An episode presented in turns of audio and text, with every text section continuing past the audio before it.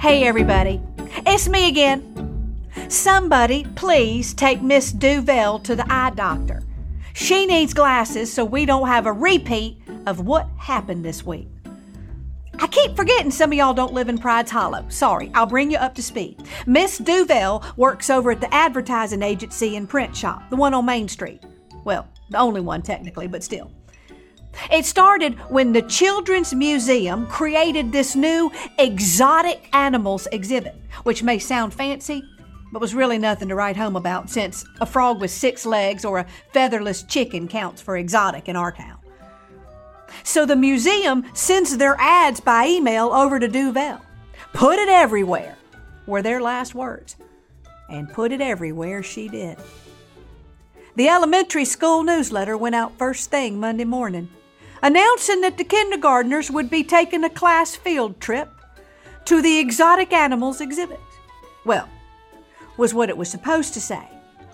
But thanks to something known as autocorrect and the fact that Duvel can't see well enough to catch the mistake, it said the kindergartners would be visiting the erotic animals exhibit and how they were most excited about the petting zoo and its hands on method of learning.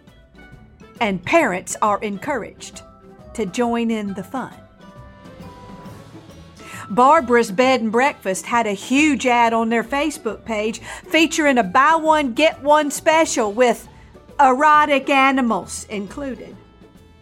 And they would appreciate people taking pictures and posting them on social media. And they got over 2,000 more followers and 700 of those GIFs and memes in just two hours till it got flagged and their page got shut down for inappropriate content. They acted horrified, but secretly were thanking Duvel because now their B&B is sold out through the month. The Baptist Church announced to everyone in the printed bulletin on Sunday morning that the senior citizens had a lovely time this past week at the erotic animal exhibit, where they had lunch while Charlie delivered a thrilling lecture from his days spent photographing erotic animals in their habitats.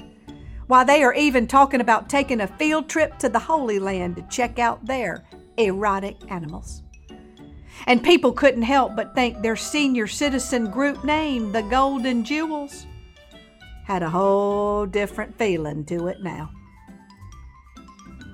The mayor had made sure that the front page of the paper was taken up with an article about his hefty donation to the erotic animals and how left out they must feel in a different environment. And aren't we all erotic at heart?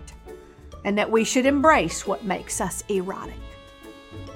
And for about three hours until the sign was painted over, every person who drove into Pride's Hollow saw the giant billboard sign that said, Erotic Animals Next Stop. We pride ourselves on our clean bathrooms and free parking. Gotta go. Something's happening downtown and I don't want to miss it. I'll keep you posted. Until then, just remember, you didn't hear it from me.